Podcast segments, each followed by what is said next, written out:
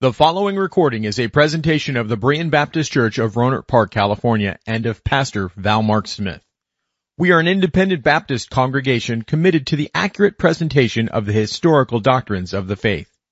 We welcome you to visit our services anytime here in the Rohnert Park area.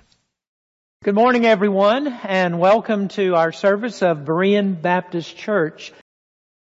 If you would please, let's open our Bibles to Acts chapter 1. Acts chapter 1. Christ's resurrection is the defining moment of Christianity because it sets our faith apart from every other religion in the world. Christianity is built upon the death of its founder on the cross, and in this death there was punishment and there was atonement for our sins. There was a, a payment that was made for our crimes against the holy God. The work of Jesus Christ on the cross and the redemption of our souls was certified and accepted as payment for our sins when God raised Jesus from the dead. And that proved that the price that Jesus paid for our sins was the price that was required by the Father. And if God had not been satisfied with the payment that was made, there would have been, have been no resurrection of His Son and no resurrection of anyone who believes in Him. Now, the act of God raising Christ from the dead was a foregone conclusion. The covenant of redemption was made before the foundation of the world, and Jesus knew when he went to the cross that three days in the tomb, that was the limit of his lifeless physical body, and that he would come out of the grave in a body that was prototypical of our resurrection bodies. And so we can say today that the founder of Christianity is alive, and that makes us different from all of the world's religions. And it makes our religion the true religion, the one that worships the one true living God. And we do not accept that any other religion on the face of this planet is a valid and true religion and is a pathway to eternal life. Our mission as the church of the Lord Jesus Christ is to preach this message of Christ crucified, Christ risen and coming again, and to offer no hope for anyone who does not believe in the atoning sacrifice of Christ and the miracle of this man who is raised from the dead. And we may be called bigoted and narrow minded because we are exclusive in this, but all that we can do is just pity those who die without Christ and are punished with everlasting separation from God. Now I know as I say these things that these are assertions that are, are very strong, statements that are strong, and I know that there are many people who will be quite, quite disturbed when they hear such things. But I also understand the human heart, and I know that Romans 1 tells us that naturally depraved people willfully suppress the knowledge of the truth. And we don't do anyone any favors if we shield people from the truth by pretending that anything they believe other than Jesus Christ is helpful for their souls in any way. Any other thing that we believe will help us to get to heaven will condemn our souls to hell. Now, the resurrection, of course, means that Jesus is alive. And because he is alive, the ministry that he began 2,000 years ago continues. He has a ministry that never ends because he is the eternal God. Now, today in, in the message, I want to discuss with you what Christ is doing since he arose from the grave and the ministry that he's doing for us and will do for our eternal souls. Now, I, I, ask you to listen carefully today because this is a message that I believe will strengthen your faith. Uh, most of us here, as far as I know, are believers in Jesus Christ. You profess to be saved, so I hope this is a message that will remind you and strengthen your faith. But if you aren't yet a believer, Christ's ministry is one that you are missing even as you sit in this room today. We don't speak of a dead man. He's alive. And the fact that he is alive has very, very important implications for you. Now, what I mean is, if, if you believe, you are involved in all the ministries that Christ has, but if you don't believe, you are only involved in one of his ministries. And that is the ministry of the judge. The judge who condemns unforgiven sinners to the fires of hell. So I ask you to please pay close attention. This is not going to be a message about Easter eggs, and we're not going to talk about spring flowers today. We're going to speak of what Christ is doing today in his ministry as the risen Son of God. Now, our text is the first 11 verses of Acts chapter 1. Acts chapter 1 and verse number 1. The former treaties have I made, O Theophilus, of all that Jesus began both to do and teach until the day in which he was taken up. After that, he, through the Holy Ghost, had given commandments unto the apostles whom he had chosen, to whom also he showed himself alive after his passion by many infallible proofs, being seen of them forty days, and speaking of the things pertaining to the kingdom of God. Being assembled together with them, commanded them that they should not depart from Jerusalem, but wait for the promise of the Father, which saith he, Ye have heard of me. For John truly baptized with water, but ye shall be baptized with the Holy Ghost not many days hence. When they therefore were come together, they asked of him, saying, Lord, wilt thou at this time restore again the kingdom to Israel? And he said unto them, It is not for you to know the times or the seasons which the Father hath put in his own power. But ye shall receive power after that the Holy Ghost is come upon you, and ye shall be witnesses unto me both in Jerusalem and in all Judea and in Samaria and unto the uttermost part of the earth. And when he had spoken these things while they beheld, he was taken up, and a cloud received him out of their sight. And while they looked steadfastly toward heaven as he went up, behold, two men stood by them in white apparel which also said, Ye men of Galilee, why stand ye gazing up into heaven? This same Jesus, which is taken up from you into heaven, shall so come in like manner as ye have seen him go in to heaven. The author of Acts was not an apostle, but he was one of their companions. The author was Luke, who traveled with the Apostle Paul, and he was the historian who chronicled the phenomenal growth of the church through the preaching of the apostles in the first century. Luke was a physician, he was a, an educated man, and he begins the Acts of the Apostles by referring to a former work that he had written, and this was his recording of the life and the ministry of Jesus Christ. That's what we call the Gospel of Luke, and in the gospel account, he explained the birth of Christ and his inauguration into his ministry, into his teaching and preaching ministry. And that, that inauguration was sanctioned by the Heavenly Father who spoke from heaven and then the Holy Spirit descending upon him in the form of a dove. Now his ministry was accompanied by many miracles and by his perfectly righteous character that set him apart from every human being that, that has lived. He, he was profoundly different from everyone and was nothing like the description of natural depravity that we find in Romans chapter 1. Well, there were truly many miracles that he did, and among these, the most outstanding and convincing proof that he was the long expected and awaited Messiah was his death and resurrection. Now, the book that we have today is titled The Acts of the Apostles, but Luke is not the one who gave it that title. It has much to say about the ministry of the apostles and but Luke had much more in mind than just to give us a, a, a, history and a record of the two main characters of this book.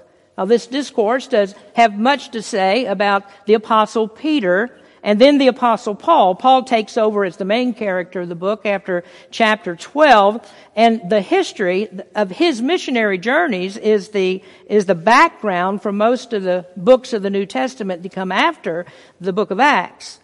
Well, Paul made it clear in his writings that everything that he did, that everything that he preached, every motive that he had for enduring the suffering of the ministry was for one purpose. And he stated this purpose in Philippians chapter 3. He said, Yea, doubtless, and I count all things but loss for the excellency of the knowledge of Christ Jesus my Lord, for whom I have suffered the loss of all things and do count them but dung, that I may win Christ and be found in him, not having mine own righteousness, which is of the law, but that which is through the faith of Christ, the righteousness which is of God by faith, that I may know him and the power of his resurrection and the fellowship of his sufferings, being made conformable unto his death, if by any means I might attain unto the resurrection of the dead. Uh, I think that this proves to us that the book of Acts might be more appropriately titled the Acts of Jesus Christ. And that's because it's the ministry of Christ that continues. That's what the apostles were doing as they went throughout the world preaching the gospel. It is the gospel of Christ. And this gospel did not end at the cross. It did not end in the tomb. But because Jesus Christ lives forever, He is today still working in a supernaturally vibrant ministry. Now Luke begins the book by saying that Jesus is alive. For 40 days after the resurrection, He made numerous appearances to the disciples. All of the apostles saw Him. And in Galilee, there were more than 500 who saw him at one time. Now I want to show you first today that because Jesus is alive, he has a ministry of priesthood. Now th- this is extremely important for us. There is a ministry of priesthood. Jesus Christ is a priest. And to understand this, we must go back to the cross. And in fact, we need to go back further than the cross. We need to go to the Old Testament in which the cross was typified through animal sacrifices. And there was a priesthood in Israel that was required to make these sacrifices. Well, what, what does a priest do? What is his responsibility? Well, that, that is described in many Old Testament passages. But rather than turning to the many, many references that we find in the Old Testament that describe priesthood, we can stay right here in the New Testament and we can go to the book of Hebrews in which much of this information is condensed to make a connection between Christ's ministry and the Old Testament. Now, if you take your Bibles and turn to Hebrews chapter 5, there, beginning in verse number 1, the author speaks of the Aaronic priesthood. Now, if you don't understand my terminology, when I say the Aaronic priesthood, I'm talking about the priesthood from the Old Testament that was given in the Mosaic Law. So the author of Hebrews begins to speak of that, and this passage describes the work of priest. Now, we, we turn there, and if you would, you'd hold on to Hebrews because we have several verses to read here. In Hebrews chapter 5 and verse number 1, we, the, the author starts this explanation by saying, For every high priest taken from among men is ordained for men in things pertaining to God, that he may offer both gifts and sacrifices for sins, who can have compassion on the ignorant and on them that are out of the way, for that he himself also is compassed with infirmity. And by reason hereof he ought, as for the people, so also for himself, to offer for sins. And no man taketh this honor unto himself, but he that is called of God, as was Aaron. What does a priest do? He makes sacrifices for sins. He makes atonement to God for sins, which simply means that the sacrifice that is made is the appeasement of God's wrath. The sacrifice made by the priest satisfied God in a figurative way for the sins of the people. Now, Hebrews continues to say in other places that the priest offered the sacrifice, but he's no different from the rest of the people. He is also a sinful man. He is a sinner. And so first the high priest had to make an offering for himself and for the other priests before he made a sacrifice for the people. And that's what qualified him to make the sacrifice. The sacrifices that he made were repeated every year new sacrifices were made. Another year would go by and more sacrifices were made. Another day of atonement would come and go and sacrifices were made. And this went on throughout the entirety of Israel's history. And it's because none of these sacrifices that were made could permanently remove the sins of the people. They're just types of a better sacrifice that could take sin away. Well, it's for this reason that the priesthood of Christ must be a different priesthood. He can't be a priesthood after ordinary men of that order because men die. Men, men can't continue. So Christ then is a different sort of priest. He's not from the priestly order of Aaron because he intended to make a sacrifice that would abolish the sins of the people forever. And so to do that, he had to be a continuing priest, and he must have a sacrifice that is of infinite worth. Now, he made that sacrifice on the cross. That's when he gave his own life as a sacrifice for our sins. That was the infinite sacrifice that is made for all time. Now, the priest's job is to stand between God and the people, to reconcile two parties that are, that are enemies of each other, and this offering of a sacrifice would satisfy the animus between them. On the one hand, God's justice is satisfied because sins are paid for, and then on the other hand, man is justified because his penalty is paid. Well, we recognize all of that's true. I hope that you do. And while it is true that sacrifice, the sacrifice of Christ was a once for all sacrifice made for our sins for all time, it's also true that after we become Christians, we still sin. There are no perfect Christians. You know that, and I know that, and our lives show that none of us are perfect. We still sin. And therefore, we must have continual help with God. We must have a priest who can make perpetual intercession, always making intercession because we're not going to be free from sin as long as we're in this body. As long as we're living, we will have sin in us and that's not going to be gone until we're placed into the grave. Well, Jesus Christ is the only priest who can do this because unlike human priests, he conquered the power of death. And so he continues in a priesthood that is enabled by his resurrection. Now, if you'll turn over a couple of pages in your Bible to the seventh chapter of Hebrews, the scripture says in verse 23, Hebrews 7, 23, and they truly were many priests because they were not suffered or not allowed to continue by reason of death. And that is, as I explained, the, it means that priests who are of the Aaronic order needed to be replaced because they died. So you have this long succession of priests throughout Israel's history because their work was never complete. When one died, another had to take his place. Verse number 24 says, But this man, that is Jesus, because he continueth ever, have an unchangeable priesthood Wherefore he is able also to save them to the uttermost that come unto God by him, seeing he ever liveth to make intercession for them. So Christ continues in this priesthood ministry. He's alive. And the necessity of the resurrection is that we might have a faithful high priest who continues all through our lives to make it possible that we can approach the holy God and we can approach Him with our sins forgiven and have fellowship with God. Christ is the only one who could do this. And so, based on the sacrifice of Christ and the uncommon life that He lived and the fact that He earned righteousness that He could pass to us by faith in Him, we can come before the holy God. Now I realize that across this world there are people who claim Christianity, but they don't understand how we are actually justified in the sight of God, and they think, well, if we do good things, if we're just good people, if we just have a lot of good works that we can pile up, that God will see that and say, well, yeah, you can go into heaven.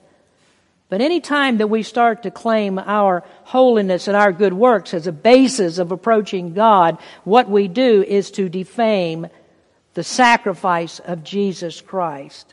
We disregard the blood of the cross and we nullify his ministry of the resurrection. We are saved and we remain saved only because of the work that Christ did on the cross and the work that he continues to do, being alive in the resurrection. So to put all of that into a condensed, simplified form, Jesus must arise from the grave or we have no hope to approach God. We have no sufficient priest because there is no other man who can do this. He must be resurrected and he must have a continuing ministry or else the next sin that is committed, the next sin that you commit is a fatal sin. The next time that you do anything wrong, your salvation would be nullified. But because Christ lives, He eternally intercedes with the Father for you. He saves in the present and He saves throughout all eternity. Hebrews says He saves to the uttermost. And the Greek word there is panteles. It means the full completion until the full completion of your final salvation in heaven. That is the eternal consequence of Christ's continuing ministry. Now, secondly, returning to the book of Acts, Jesus is alive, and because of this, there is a ministry of power. Now, if you'll look at the first part of verse number eight, Jesus said, But ye shall receive power. After that, the Holy Ghost is come upon you. Well, this statement takes us back to a conversation that Jesus had with his disciples just before his death. The disciples were despondent. Jesus told him, told them on several occasions that he must die.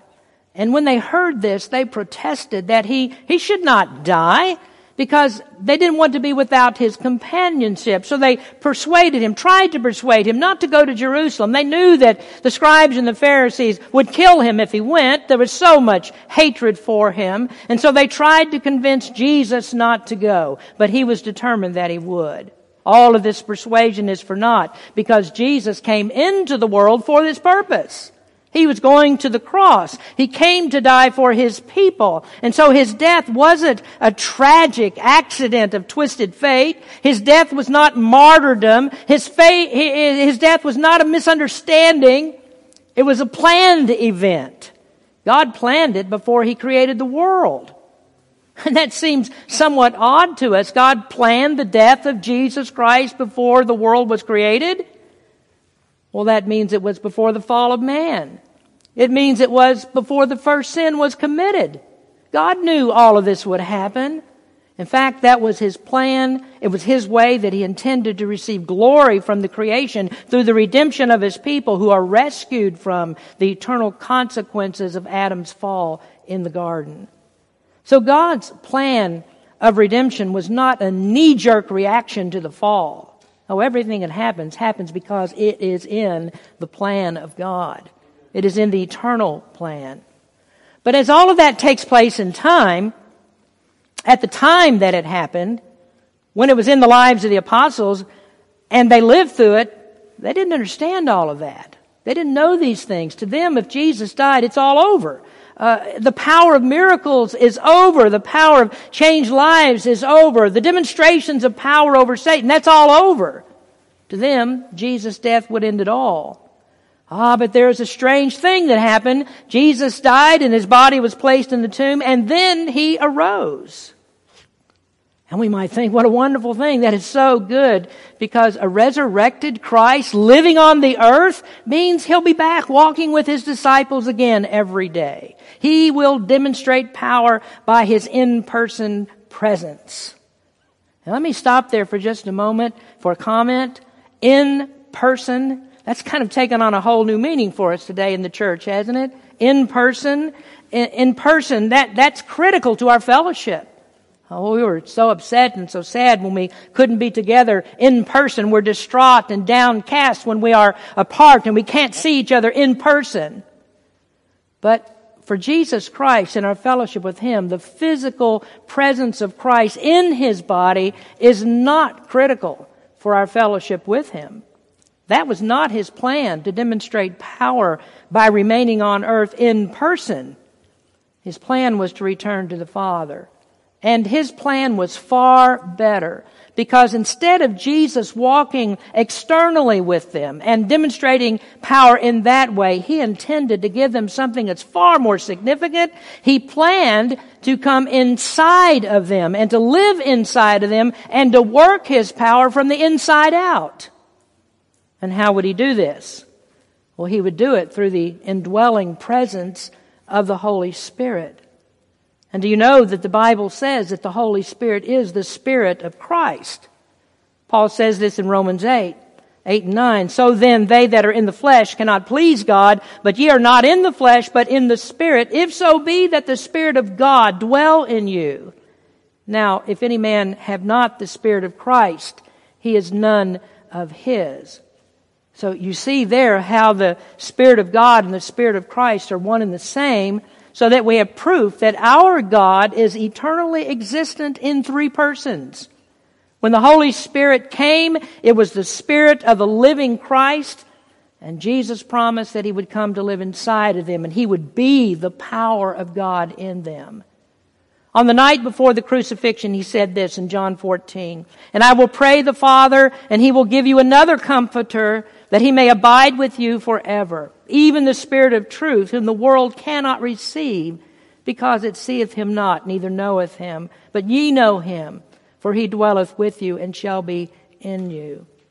And then going back to Romans 8, Paul ties the presence of the Holy Spirit to the resurrection, and he says, And if Christ be in you, the body is dead because of sin, because the Spirit is life, because of righteousness.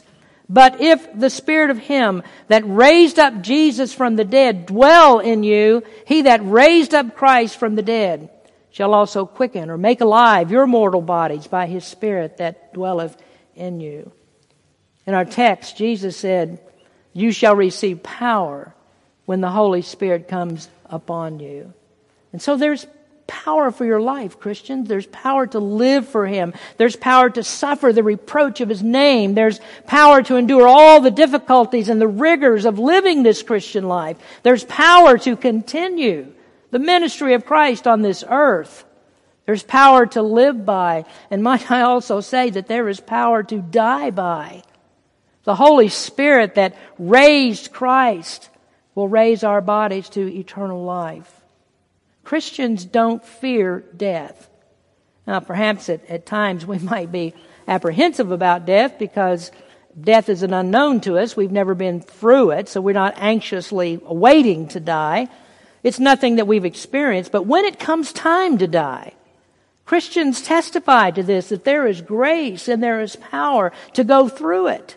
And that's because the Holy Spirit lives inside of us so that at the moment of our death, as soon as our eyes close in death, our spirit awakes. And that Son of Man, that man saved by the blood of Jesus Christ, now lives in his new home in heaven with God.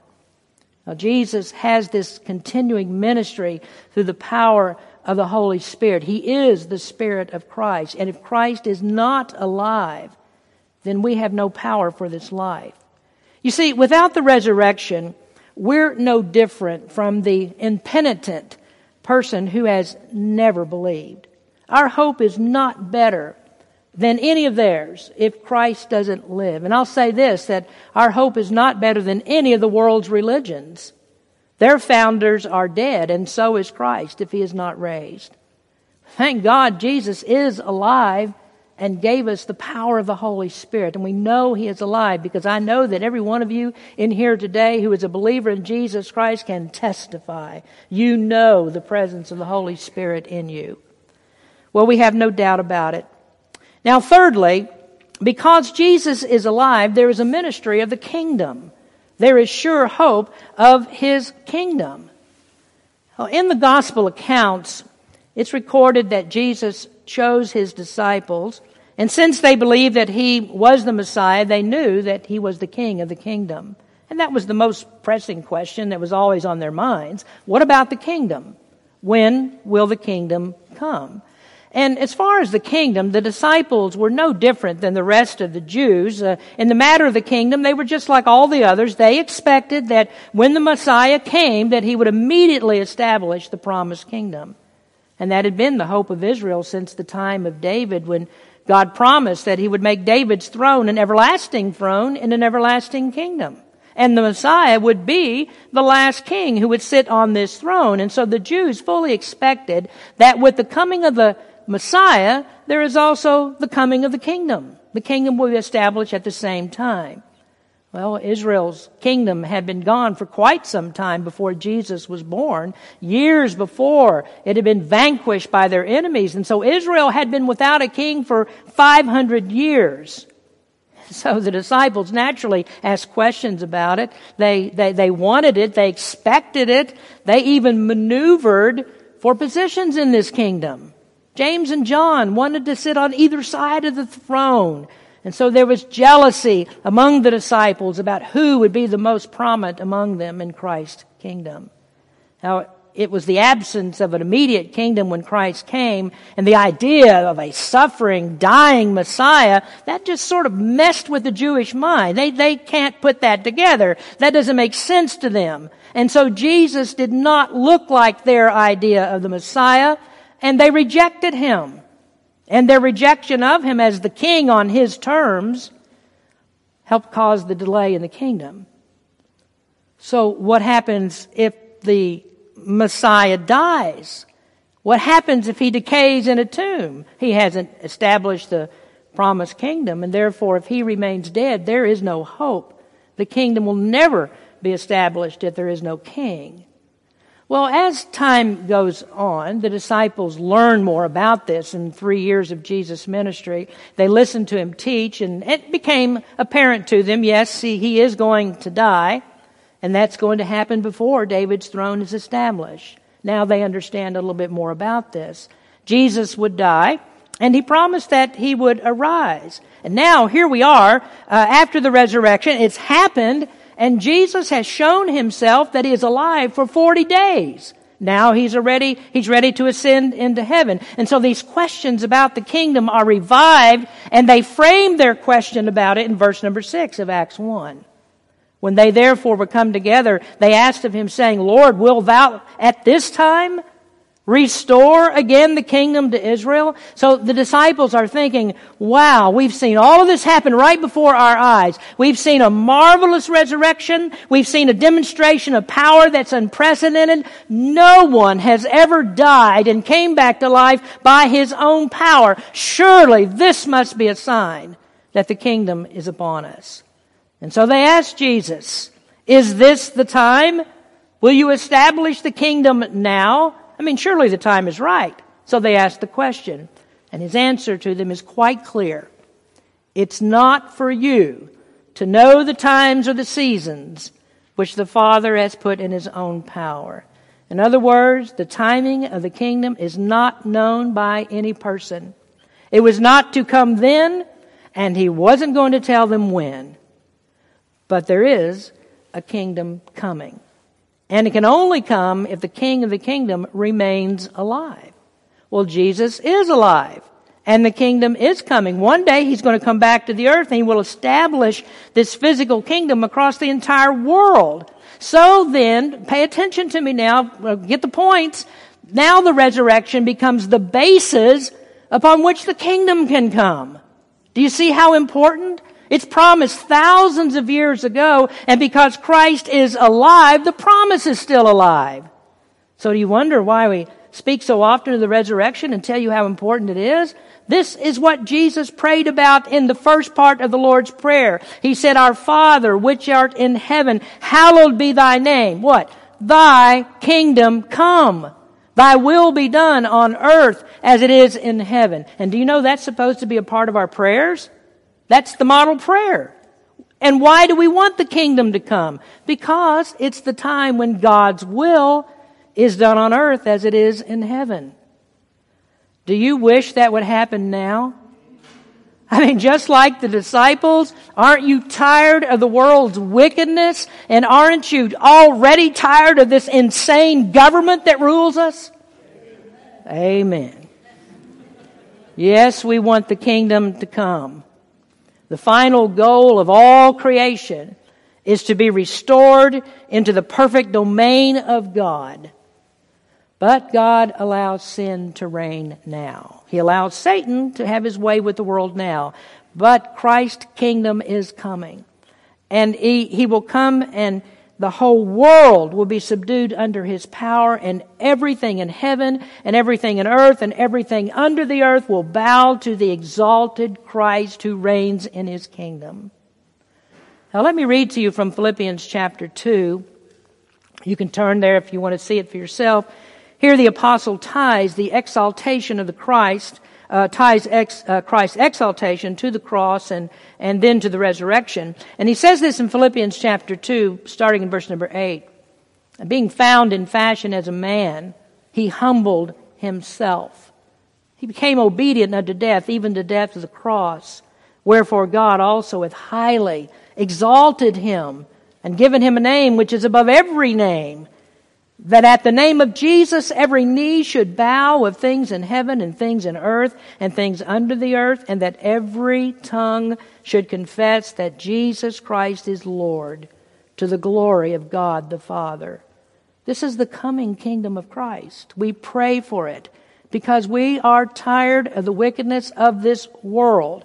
We're tired of hearing our Lord's name drugged through the mud. We're tired of crime. We're tired of godless wickedness. We're tired of people ignoring the Lord of glory. And to us who are living through it right now, we, we think this is an interminable amount of time that we have to wait for this. But then we're reminded of what is time compared to eternity. What is it? God bides his time. God allows all of this. And he doesn't tell us when, but at some time, at any time, his cataclysmic power will be displayed. Jesus will roll back the heavens and return, and then at first he's going to take all of his people out of the world, and then he will give those that are left behind a taste of what it's like to live in unrestrained wickedness. What happens when the devil has all the control? Well, he'll let people know what life is like without the Holy Spirit restraining sin. And you know what first people will think? We have got it made. I mean, we have got it made. We've got Joe and Kamala. We've got it made. We've got everything that we want. And they, we don't have to worry about these pesky Christians that are running around all the time, messing with our fun and telling us what we can and we can't do. But then God's going to crack down in His vengeance, and the world will be plunged under the wrath of God. And do you know what all that's for? What is it all for? It is to purge the earth of sin and to subdue it under the mighty hand of God. And then when this is done, Christ puts on the garments of the conquering king. He comes with that breastplate of righteousness, with a sword of vengeance in his hand, and he pushes the kings of this earth down. And yes, he pushes presidents down, and he pushes prime ministers down, and he puts his foot on their necks, and the entire world is brought under the domain of the righteous king. How can all of that happen?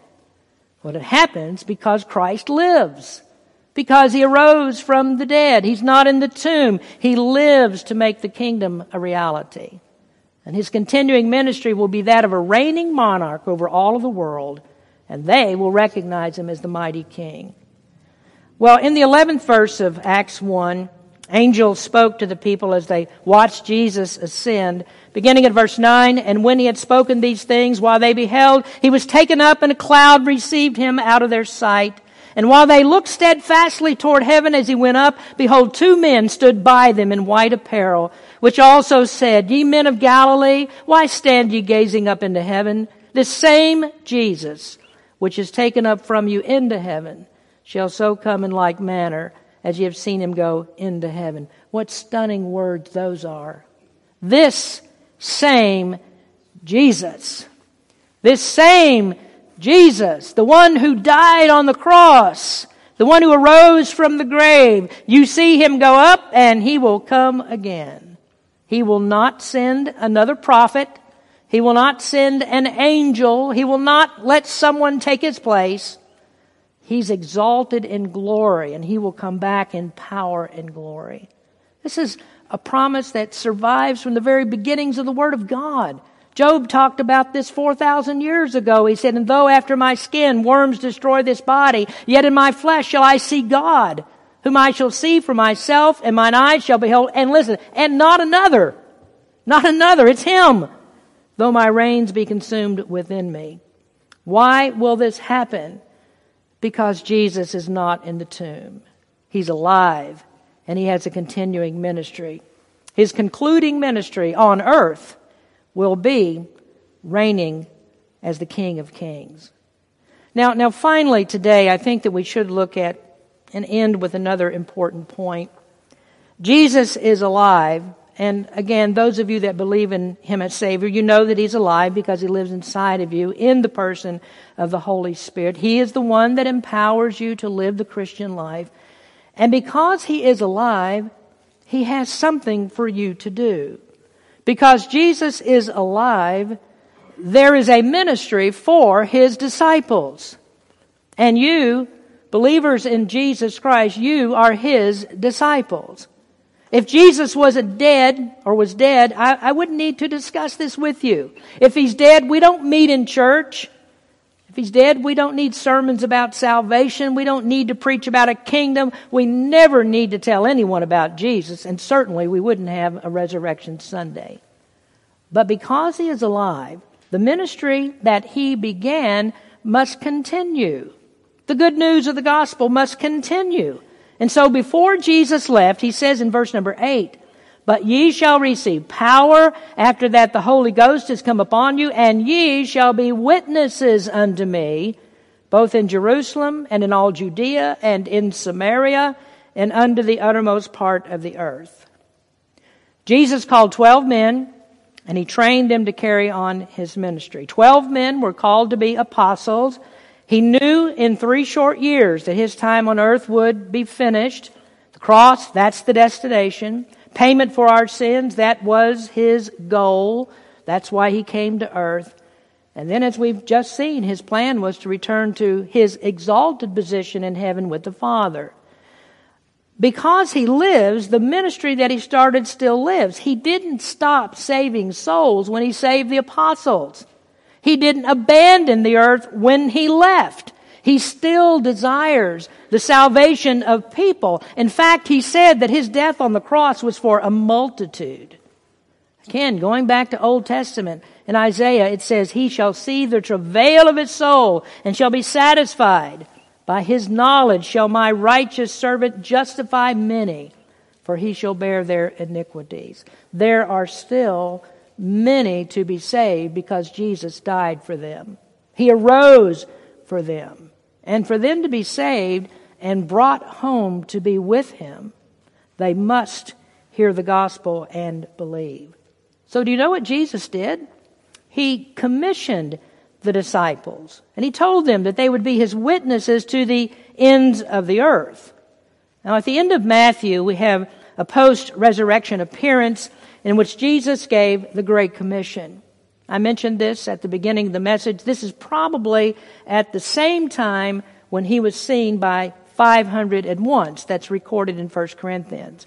Jesus commissioned his disciples at that time, saying, Go ye therefore and teach all nations, baptizing them in the name of the Father and of the Son and of the Holy Ghost, teaching them to observe all things whatsoever I have commanded you. And lo, I am with you always, even unto the end of the world. Amen. Listen, when the Lord said that He would be with them until the end of the world, that proves two things to us. First, He's alive, and He will remain alive. And secondly, the commission that He gave was not for them alone. The commission survives until this day because Jesus is alive until this day. And that commission that He gave is to be carried on until there is no more need for it. And when is there no more need for it? When every last person who believes in Jesus Christ is brought home to heaven and God saves the very last one. When the very last of God's people is in their eternal home, we don't need the commission any longer. Now I wish we had time to spend uh, more time to spend on this aspect of the resurrection because if there's something that the Berean Baptist Church desperately needs, it's for our membership to be more involved in Christ's Great Commission. We shouldn't be content to bring money to the church for missionaries. I mean, that's good, and I, I ask you to give a mission offering during this month, and we support missionaries all throughout the year, but it shouldn't be content us to bring money for missionaries or to bring money for preachers to stand in this pulpit as we preach in person to the people who sit in this room. Oh, the world is dying and going to hell. There are people in your families that are dying and going to hell. There are people that you work with that know nothing about Christ. They're lost. They're doomed to hell because of unbelief. And if they die that way, there is no hope for them. You see, we were all once in that Romans 1 condition, weren't we? We were all without God in this world, but then somebody came and gave us the gospel. Somebody took the commission of Acts 28 seriously, or of Acts 1 8 seriously, Matthew 28 19 and 20 seriously, Mark 16 seriously. Somebody came and told us that if we didn't trust Christ, we would die and go to hell. Oh, it's God's ministry, Christ's ministry for disciples to organize into churches and come together for the purpose of uniting for evangelism. We need to learn. That's why we have a church. We need to be trained and then we need to separate from here and go and give the gospel to others. If Jesus wasn't alive, I wouldn't tell you to do this. But because he is alive, his ministry continues. So there's a ministry for you and me, just like there was for the 12 at the beginning. They took the commission seriously, and now the gospel is preached around the world. So let me just leave you with some final questions. What are you doing because Jesus is alive? Because of you, has anybody heard that he's alive? I mean, I mean, I hope that you didn't come today to sing and to pray and hear a sermon, then just sit on the information. Will the ministry of Christ continue with you? Will it live in you? Or will all of this that you've just heard, does his ministry die with you? There is a priesthood ministry of Christ today. There is a ministry of power for you today and your life. There is a ministry of Christ's kingdom that goes on today where he will reign over the whole, whole earth. And that's all possible because Jesus is alive. So what are we doing with the ministry that Jesus left us with? The psalmist wrote, He that goeth forth and weepeth, bearing precious seed, shall doubtless come again with rejoicing, bringing his sheaves with him. That precious seed is the gospel of Jesus Christ. The sheaves are the people that you win to the Lord. And the question is, how many will you bring with you when it comes time to meet Jesus? This same Jesus will come. And that's the blessed hope of the resurrection. Let's pray. Heavenly Father, we come before you in this hour, thanking you again for the resurrection of Jesus Christ and the ministries that go on because he is alive. Our hope is founded in this, that Jesus arose from the grave. Our sins are forgiven because of this. We're justified because of the resurrection. We have hope of the kingdom because of the resurrection. We know the power of the Holy Spirit is in us because Christ is alive. And Lord, what do we do because He is alive? What about the ministry that's been given to us. A commission has been given to every believer in Jesus Christ. Have we told anybody that Jesus is alive? And not just that he is, but why he is alive. Lord, I pray that you've touched someone's heart with the message today. Either convict those that are saved to do the ministry that you left them with, or save those who have not yet believed in Jesus Christ. Open their hearts to this gospel, and may they believe that it's the only hope that they have to see God. We've already stated there is no other way, there is no religion in this world that can lead people to the one true God except Christianity. What we believe about Jesus Christ living, dying, resurrected, and coming again. Help us, Lord, as we contemplate this great story, of the resurrection of Jesus Christ. In His name we pray. Amen. Thank you for listening to this presentation of the Berean Baptist Church of Rohnert Park, California. If you would like further information about our church, please feel free to call us at area code 707-584-7275 or write to us at Berean Baptist Church, 6298 Country Club Drive, Rohnert Park, California, 94928. Additionally, you may visit us online at www.bbaptist.org.